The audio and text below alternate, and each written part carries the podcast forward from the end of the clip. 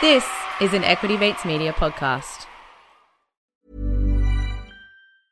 Hiring for your small business? If you're not looking for professionals on LinkedIn, you're looking in the wrong place. That's like looking for your car keys in a fish tank. LinkedIn helps you hire professionals you can't find anywhere else, even those who aren't actively searching for a new job but might be open to the perfect role. In a given month, over 70% of LinkedIn users don't even visit other leading job sites. So start looking in the right place. With LinkedIn, you can hire professionals like a professional. Post your free job on linkedin.com slash people today. The best career advice that you are not getting is to invest. Hello and welcome to another episode of You're in Good Company, a podcast for like minded people who want to make smart investment decisions. I'm Maddie and I'm here with my good friend Sophie. Good morning, Maddie. I'm very excited to be talking with you today. It is our part two of our very important two part series with Sarah King, but before we start today's episode, we would like to acknowledge and pay respects to the Wurundjeri people of the Kulin Nation, who are the traditional owners of this land on which we are recording today. We pay our deepest respects to the elders past and present and to the next generation who we hope to create a different future for. So, Soph, how did you first start building up your portfolio? Oh, to be honest, at the beginning, I honestly didn't even know what a portfolio was. I kind of just started out buying certain stocks. As I mentioned in previous episodes, I bought into Afterpay, and then I was buying into some uh, other companies that interested me. And I was kind of enjoying, I guess, like the thrill of it all. And I wasn't really thinking about building up. The thrill? yeah, seriously, though. it was a bit of a thrill.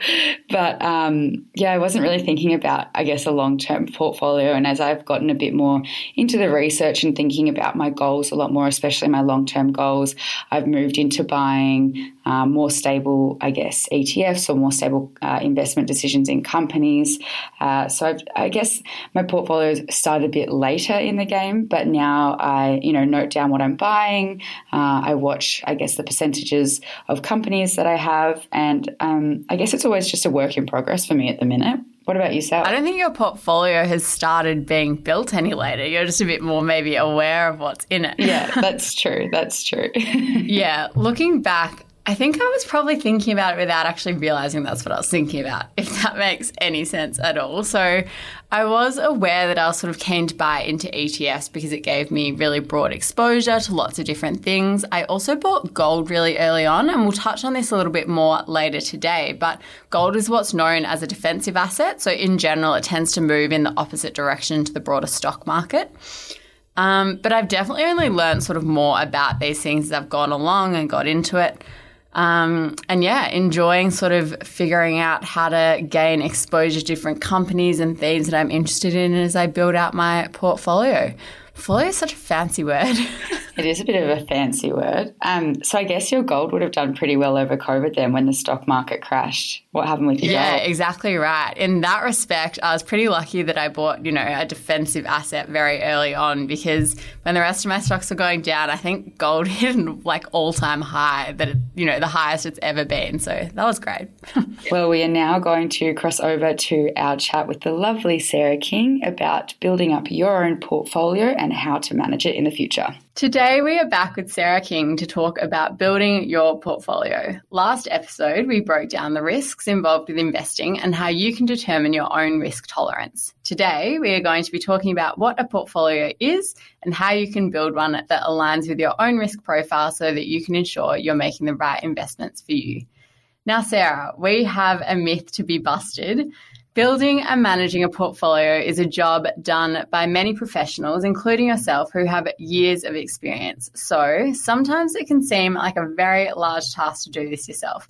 Do you need to be an expert to build your own portfolio? Look, uh, that's that's a good question. Um, Look, I think it does take a little bit of expertise, and I think to build a well diversified portfolio and one that's going to help your money to grow long term, but also be protected, which is really what you want with investing. Yeah, may need that you may mean that you need to get some advice, but yeah, hopefully a lot of what we go through today will give the audience, you know, some foundations on how to go about building your own portfolio and, and the things to consider so that you can go away and do your own research and maybe work out yeah, how you can approach it yourself. So, if we go back to the basics, because I used to think that portfolios were something that my sister was submitting for her VCE art classes. What is a portfolio when it's when we talk about investing? Yeah, and I mean it's a great analogy because with you know art, you've got your series of artworks and they're all quite different. Um, so with investing, I guess it's quite similar. An investment portfolio is really just a mix of different types of investments. So, and if you think about different types of investments. That can be things like, you know, bonds, like your fixed interest investments. It can be things like shares. Um, it can be things like global shares. So you've got Australian shares and global shares. It can be property. It can even be things like artwork or collectibles. You know, we've now got things like cryptocurrency as well. So when we've got people having different types of investments collectively, you would call that your investment portfolio. So, a very common term that I sometimes hear discussed when we're talking about portfolios is core, or sorry, two terms is core and satellite. Can you tell us a bit about what these two words mean? Yeah, so this is really it's it's an investment approach in a way that you can build your portfolio to capitalize on buying and holding for the long term. That's the core part, and I'll, I'll go into a bit more detail in a second. And then imagine like it's like the sun with these little planets sort of going around it. You then got these little sort of satellite investments. And they're sort of parts where you're trying to have a little bit more of like a tactical management, something that you can try and outperform um, a benchmark or achieve a slightly better return in the shorter term compared to the core part that's really your buy and hold approach. So yeah, but it's definitely a way that you can combine both index investing with a little bit of active management on the side. So, do you have kind of a rule of thumb for the percentage wise of how much core and satellite you should have, or is it just really dependent on the person and their goals? Can be really dependent on the person and their goals, but I, for me personally, I would have a much larger proportion to your index investing, uh, the index, the core part, um, and then you know, depending on your satellites, I would say no more than three to four with really maybe a 5% allocation to each. So I would definitely look at having the core part as a much larger part of my portfolio. Maybe, you know, your, your 70%, 80%, and then sort of a, a smaller sort of allocation to each of those satellites. But it's really dependent on the investor, their specific risk profile, and what type of returns they're, they're trying to achieve. Yeah, that makes sense. We actually had a guest on um, Tash Invests the other week, and she was saying that I can't remember the exact fact that, a lot, but a lot of fund managers really struggle to outperform, you know, the S and P 500 or a lot of ETFs. So she just kind of sticks to that real core because, I mean, you're going to get the performance there. Hundred percent. I completely agree. Yeah, you talked about I think maybe five percent to three or four sort of satellite stocks. I think that's the arrangement I've got the moment, maybe like an 80 20 rule. So 80% sort of core and around 20% satellite. So for someone who has never invested before, what do you think is the best way to start sort of thinking about building a portfolio? Yes. So first and foremost, and I think this is very often overlooked, the first question you should be asking yourself is how do I want to own these investments? This is quite important. I see a lot of, I talk to a lot of clients who are like, oh, oh, I wanted to set that up in joint names and they've already started investing in their individual name. So this is really important how you're structuring your investment so that you know that you're getting the right tax structure for yourself. So do I want to own it in my individual name? You know, do I want to own my investments 50-50 with someone else? If I have an established trust, do I want to invest via the trust for certain tax or asset protection reasons? So that's important. It can save you a bit of a headache down the line in terms of if you need to then transfer the assets across to a different structure. So always think about how you want to own your investments. Most of the time it's just in your individual name, right? If you're investing on your own. The next thing to think about is, okay, I know that there's risk when I invest what can I do to try and reduce that as much as possible? And this is where your asset allocation comes in. What types of investments do I want to own in my portfolio? So, for example, you look at the different asset classes. So, you want to have growth investments. That's things like your Australian and global shares. They're going to help your money grow ahead of inflation. Then you want to have assets that are going to help to protect your money as well. And they're called your defensive investments. And these are typically things like bonds and gold. So you want to make sure that you've got a blend of both. That is going to help you to reduce the risk that you can't really control, right? So when we were talking about risk last week, there are certain risks that are sort of systemic in the system that you can't really get rid of them. They're things like the government or the RBA might change interest rates or there might be a crash in the market. So you might have 10 Australian shares, but what about your global shares? What about if the Australian share market falls? What's going to protect you on the downside? So that's, yeah, you want to have your growth and your defensive. Um, you then want to think, okay, what's my goals? Am I investing for super long term? Is it more medium term? What um, is my investment time frame? You know, am I doing it for three years, five years, 10 years or more? This is going to help dictate the percentage you should have to your growth versus your defensive, right? So typically, the longer you're investing, you can afford to have a lot more in your growth, so like your share investments compared to your defensive because you've got time on your side. Investing is really about time in the market. So compared to someone who might have only say three or four or five years to invest, you want to have a much higher allocation to your defensive investments compared to shares because you don't have as long. So that will then dictate, you know, what, what allocation you have to each of those asset classes. So yeah, so we've got the asset allocation, we've got your specific weightings, and that's also linked to your risk profile, which we spoke about last week. Um, and then within that, you've got, okay, this is the last part. And often the part that people think is the most exciting, but it should really come last. And that's what actual investments am I going to own? So diversification is all about not putting your eggs in one basket and making sure that you can then again eliminate as much risk as possible. And so you can do that by owning hundreds of different types of companies, hundreds of different types of bonds. And I, in my opinion, the best way to do that is owning exchange traded funds because you can use one ETF in each of those asset classes. So that way you're really spreading your, you know, your money across lots of different companies and um, spreading your risk. So that's the most important thing. And then you just want to monitor it year on year. You know, you want to do some rebalancing along the way and make sure that you're always aligned to whatever your strategy is. And then, yeah, once you've built it, don't look at it all the time. Like that's the most important thing. It's long term. Keep a long term perspective. Just for the minute, I'm going to take it back one little step just so that we can break it out a little bit.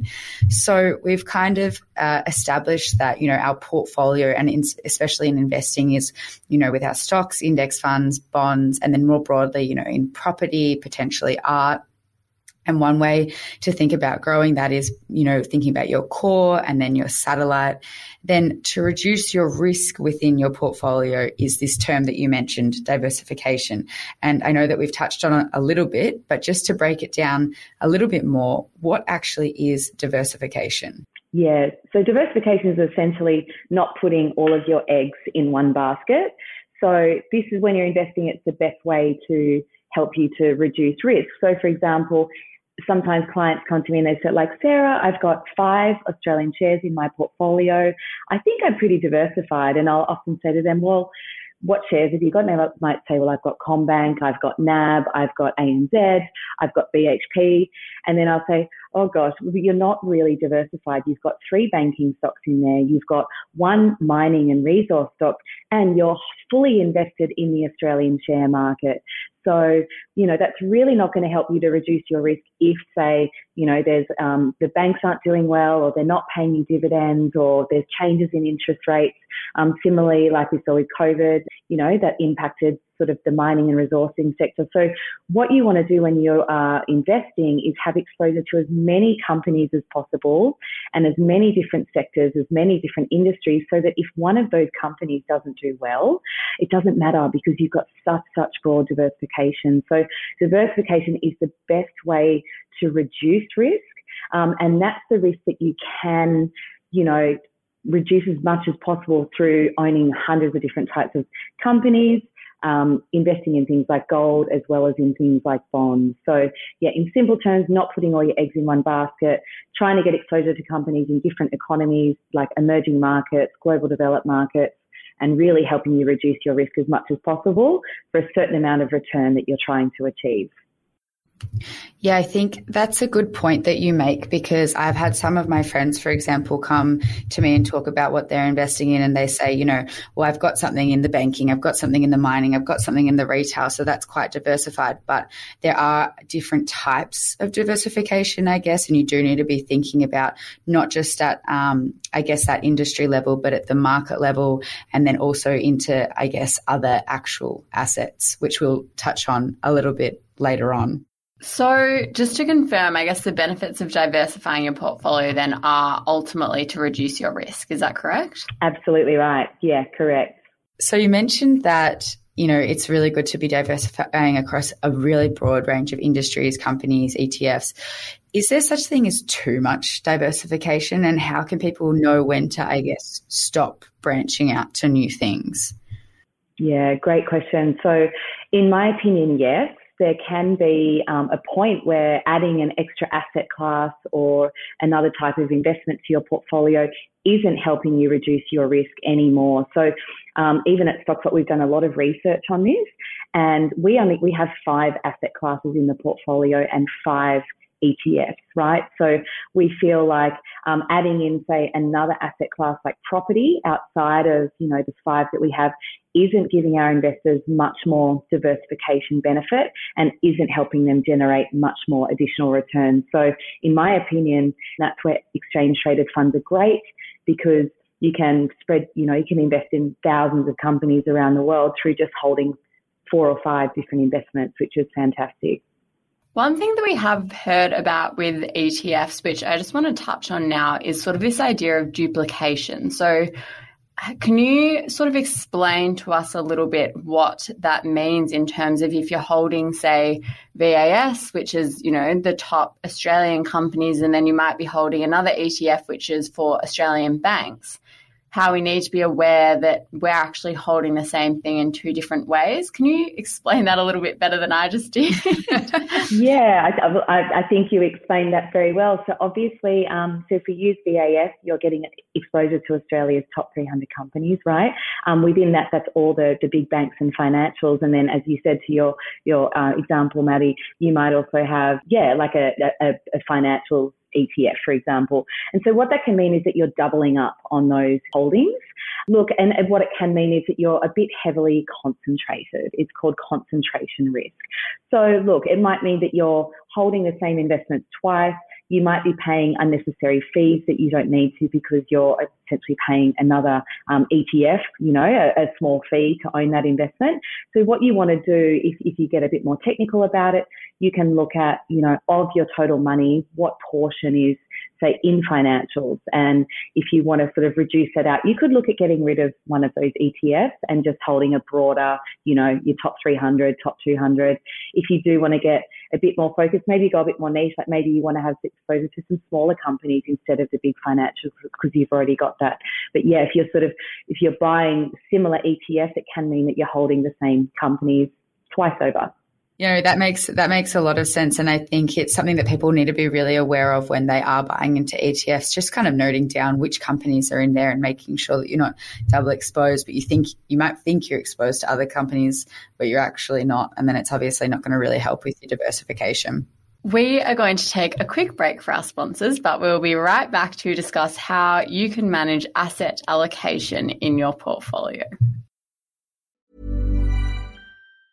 Mom deserves the best, and there's no better place to shop for Mother's Day than Whole Foods Market. They're your destination for unbeatable savings, from premium gifts to show-stopping flowers and irresistible desserts. Start by saving 33% with Prime on all body care and candles. Then get a 15-stem bunch of tulips for just $9.99 each with Prime. Round out Mom's menu with festive rosé, irresistible berry chantilly cake, and more special treats. Come celebrate Mother's Day at Whole Foods Market. I'm Sandra, and I'm just the professional your small business was looking for. But you didn't hire me because you didn't use LinkedIn jobs. LinkedIn has professionals you can't find anywhere else, including those who aren't actively looking for a new job but might be open to the perfect role, like me.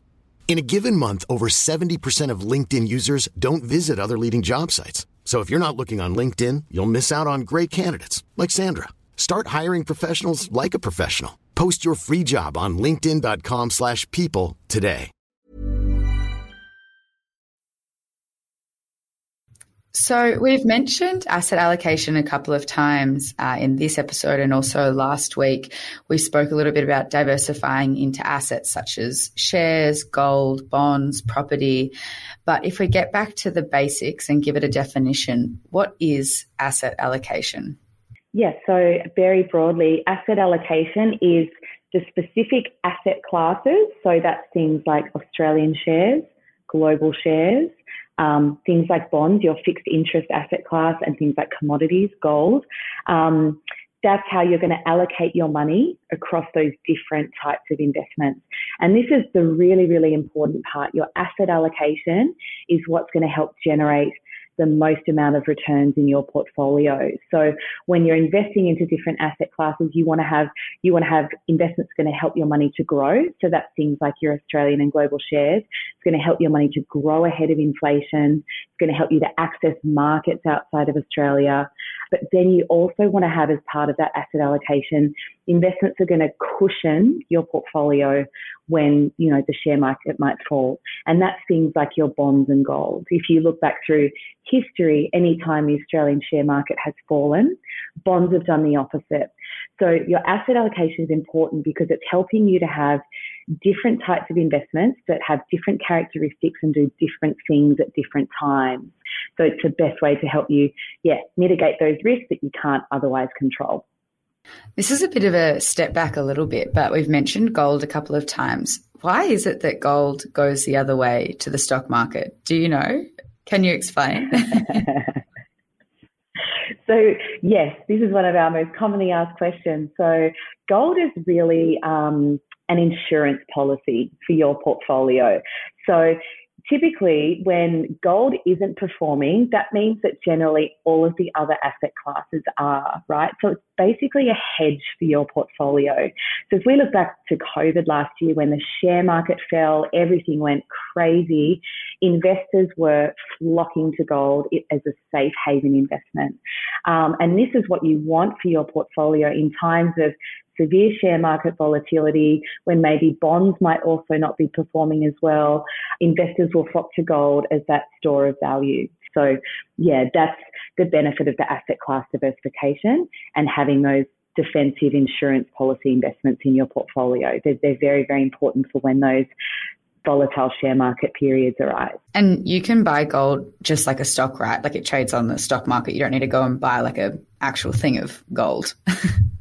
Yeah, we, yeah, exactly. So you can do it through an ETF these days. So you can go and buy like a gold ETF, and you're actually you're actually becoming an owner of that gold. So the one in our portfolios, you know, the gold is actually stored in a vault in London, and each time you buy a, a, a gold ETF unit, you're becoming a physical owner of that underlying asset. Um, but what it means is you don't have to worry about things like storing gold. You know, if you're owning gold directly, you've got to, you know, go and buy it from the mint. You've got to store it. Um, there can be other costs involved. This is a really easy, accessible way for you to buy something like gold. You know, you can do it with silver. There's there's a mix of commodities that you can do through ETFs these days. Um, but yeah, it's super easy. You buy it like a share on the ASX. And when you're trying to sort of start building up your portfolio, do you have any tips for knowing how much of any one stock or one thing to buy? Is there sort of a maximum percentage that we should try and follow as our portfolio builds out? Yeah, I mean, my advice to that is like investing in one stock is super risky. I would, you know, always say one stock, 2%, maximum 5%. So that's what we're seeing a lot with, I guess it's more of an asset class or an alternative with cryptocurrency at the moment. You know, we're seeing a lot of investors wanting to put all of their savings into cryptocurrency. Hugely risky, very volatile asset class. So I would always say to investors, if you've got a particular stock or um, something like a, you know, a cryptocurrency, 2% of your overall portfolio maximum. You know, you don't want to put your life savings into one thing and run the risk of it, you know, of losing your money or experiencing huge amounts of volatility along the way. So, you know, even for, you know, stocks like Afterpay that are doing well and all of those tech stocks, you really want to try and diversify as much as possible. You know, that's really going to help you to manage your risk. It's going to help you to sleep easier at night. You don't have to worry about what's happening with that one stock day to day. So, um, yeah, really, I would say personally, maximum of 2%, failing that 5%, um, and otherwise diversify, get as much exposure as you can to lots of different types of companies in different regions around the world and different sectors. Now, moving on a little bit more to sort of managing our portfolios on an ongoing basis. Now, I feel like this is maybe something that scares people off a bit because it sounds like a lot of work and a huge feat, sort of managing your stock portfolio. But can you maybe elaborate on this a little bit about what this might look like for an everyday investor and if you have any recommendations for sort of any programs or any methods that can help for sort of managing your portfolio on an ongoing basis? Yeah, well, well, look for me personally, I I don't want to be looking at my portfolio day to day, and I think this is where the behavioural side of managing your money is super super important. Um, you really want something that you can set up um, and then not have to worry about looking at it day to day, and that's the benefit of having asset class diversification and diversification of the investments, right? The more that you're looking at it day to day, you might freak out, you might see investments moving up and down, and this is going to happen day to day in the short term. It can then lead you to making suboptimal investment decisions. You might be buying and selling at the wrong time. So personally, I think the best thing is to have your long-term strategic asset allocation. So that's you know, you're going to stick to those percentage weightings in your portfolio. You've got your mix of investments. And then from time to time, you might need to check it because those weightings might drift a little bit from, you know, where you want them to be. And that's when you might want to do something like a rebalance. And also along the way, making sure you're not moving it around too much because you're going to be paying way too many fees. And that, that, that those costs actually eat away at your returns long term. So they're the fundamental things you should be focusing on, in my opinion. So, how often should we be buying into the stock market? I know that, you know, every time you do buy that you pay a fee, some brokerage, things like that. So, how often should you be buying? And I guess on that as well, is there a minimum that you should invest each time? Mm-hmm. Yeah. So, you should be buying as often as you can, right? If you've got excess savings, you want to be building your investment portfolio. If, you, if you, it's money that you don't need in the short term and you're serious about, you know, building your wealth to reach a goal or fund your retirement, you want to look at buying as much as you can, right? So we have a lot of clients who invest money every month. This is called a dollar cost averaging strategy. Essentially, you're just always adding to your portfolio, regularly topping up. The beauty of robo advisors is they often won't charge you for brokerage. It's sort of absorbed in the cost. But if you are managing your portfolio yourself, each time you are investing and buying, you're going to pay a brokerage fee for that. I mean, there are a lot of other platforms out there now that aren't charging for brokerage, but it may not be that you're, you know, you, have built yourself a diversified proper investment portfolio through some of those platforms. So um, I would always recommend trying to top up as much as possible. Use a platform where you're not getting stung with brokerage, and that's where robo advisors are great. Um, and then, yeah, like the more that you're topping up, that's going to supercharge how much your portfolio grows by. You're going to earn more distributions along the way. You're going to be reinvesting those, and that's seriously going to help with the compounding of returns over time. And the fact that you're edging your way into the market, whether it's week to week, month to month to month, removes the need to try and time the market and focus on what the market's doing um, because you're just averaging your way in. So um, yeah, I really think that the more you can buy, the better, as long as it's in line with your financial circumstances. You're not overextending yourself. You still got you know your cash reserve outside that you can call on. Um, but also, you know, if you are on a platform where you're paying a lot of brokerage, just be very mindful of those costs and try to minimize those as much as possible. And then what about, I guess, the flip side? We don't want to touch on, you know, selling too much because we almost think it's an episode in its own about when to sell. But we did want to touch on maybe the tax implications of selling. You know, if you sell within the first year, that you might have, um, different tax implications too if you hold it for more than a year. Could you explain that a little bit to us?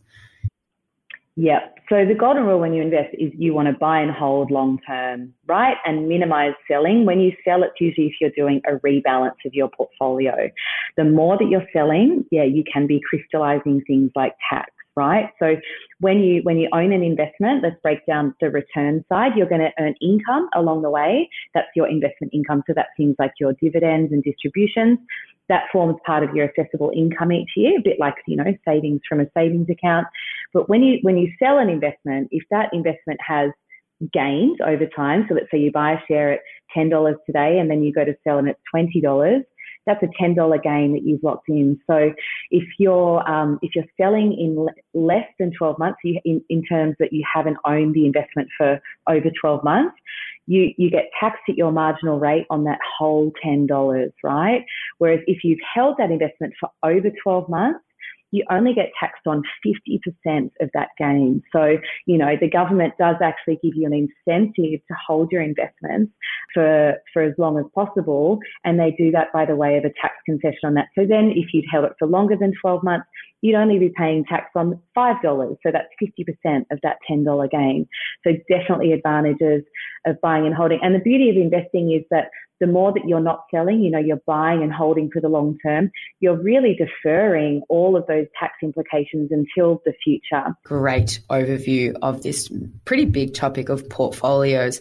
You know, building up a portfolio, looking at your core and satellite, understanding the assets that are in your portfolio, and I guess the percentages of those assets that you might have touching a little bit on diversification, well, actually a lot on diversification, so that our risk is, you know, really spread. And then I guess kind of just buying and holding for the long term so that we really reap those long term benefits. Um, of investing. To round out this episode, each episode we have been asking our guest to add a stock, company, news trend, or industry to our watch list. Now, the purpose of this is to get us thinking outside the box and to broaden our horizons in the investing space, but we are not financial advisors, and this is purely for educational purposes and absolutely does not constitute investment advice. So, Sarah, what are you bringing to the watch list today? Yeah, great question. So, as someone who is so invested in helping Australians um, feel connected to their superannuation as early as possible. Um, I'm very much watching, um, you know, um, the rise in the superannuation guarantee that's proposed to come into play uh, this June. There's a bit of a hot debate with the Morrison government, you know, coming off the back of COVID and people having access to their superannuation early. Um, you know, I think Scott Morrison is looking at making that optional. You know, do you you have the option to con- continue to pay 9.5%, um, or you have the option of increasing that to 10% with the view that it's going to increase to 12% by 2025. Um, this is a really important consideration. I know that, you know, a lot of um, Australians are probably feeling like paying more in their superannuation isn't a good thing at the moment. You know, meant a lot of people have lost their jobs and, you know, we're coming out off the back of a global pandemic. But, you know, um, people who have accessed their super early, for example, that $20, $20,000 that they took out, you know, can mean a difference of up to $500,000 in their retirement. So I, in my view, I think it's prudent for Australians to be looking to get as much as they can into super.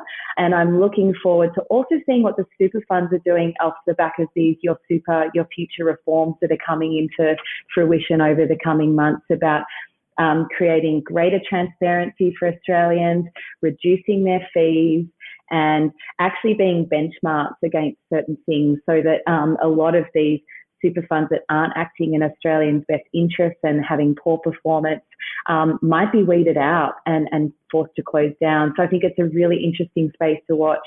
Um, and for someone who's passionate about, you know, you know, we know women are retiring with less super than men. I think whatever we can do to build awareness about superannuation and engagement and making sure that you're in a good fund and paying low fees with the right asset allocation and topping up as early as possible means that you're going to just sleep so much easier at night and have a much, I guess, more flexible and, and, and brighter future ahead. So yeah, actively watching that.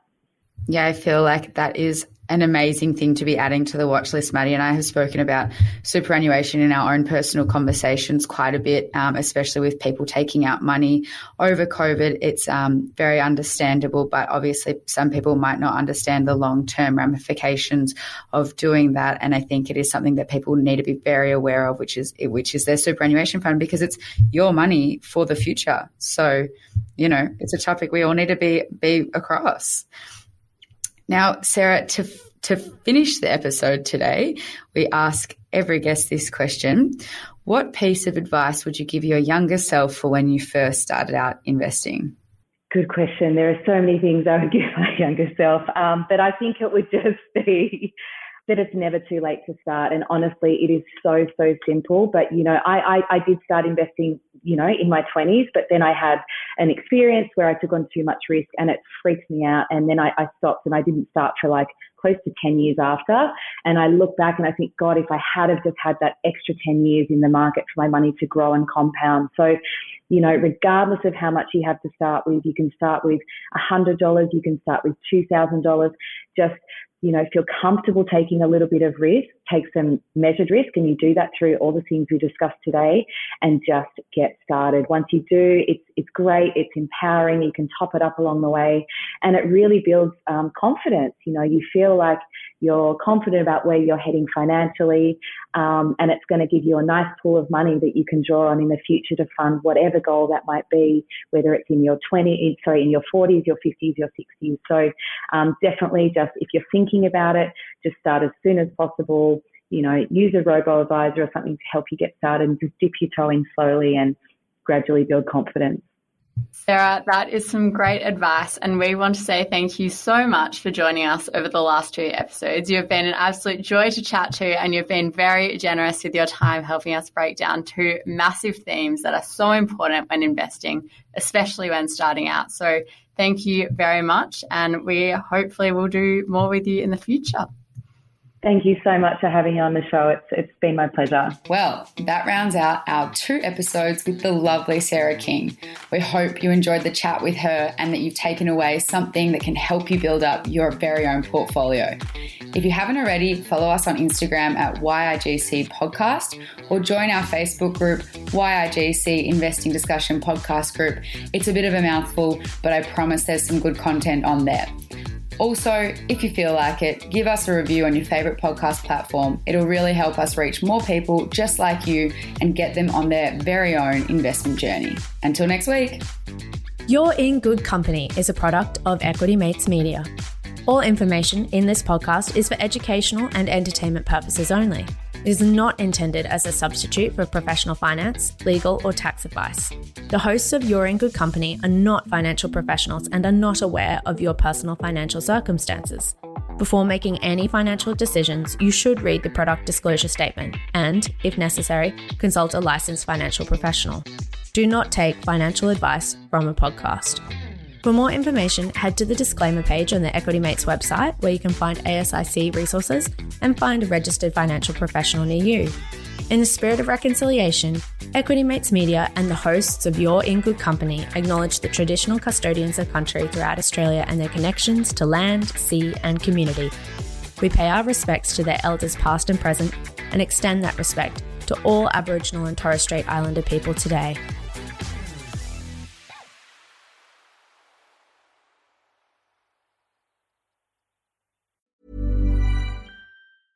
Normally, being a little extra might be a bit much, but not when it comes to healthcare. That's why United Healthcare's Health Protector Guard fixed indemnity insurance plans, underwritten by Golden Rule Insurance Company, supplement your primary plan so you manage out of pocket costs. Learn more at uhone.com. Hi, I'm Daniel, founder of Pretty Litter. Did you know cats tend to hide symptoms of sickness and pain? I learned this the hard way after losing my cat, Gingy. So I created Pretty Litter, a health monitoring litter that helps detect early signs of illness by changing colors, saving you money and potentially your cat's life. Pretty Litter is veterinarian developed, and it's the easiest way to keep tabs on your fur baby's health right at home. Go to prettylitter.com and use code ACAST for 20% off your first order and a free cat toy. Terms and conditions apply. See site for details. Planning for your next trip?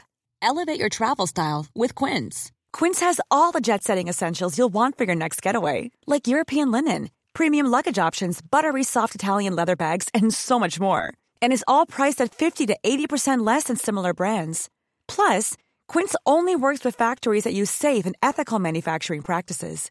Pack your bags with high-quality essentials you'll be wearing for vacations to come with Quince. Go to quince.com/pack for free shipping and 365-day returns.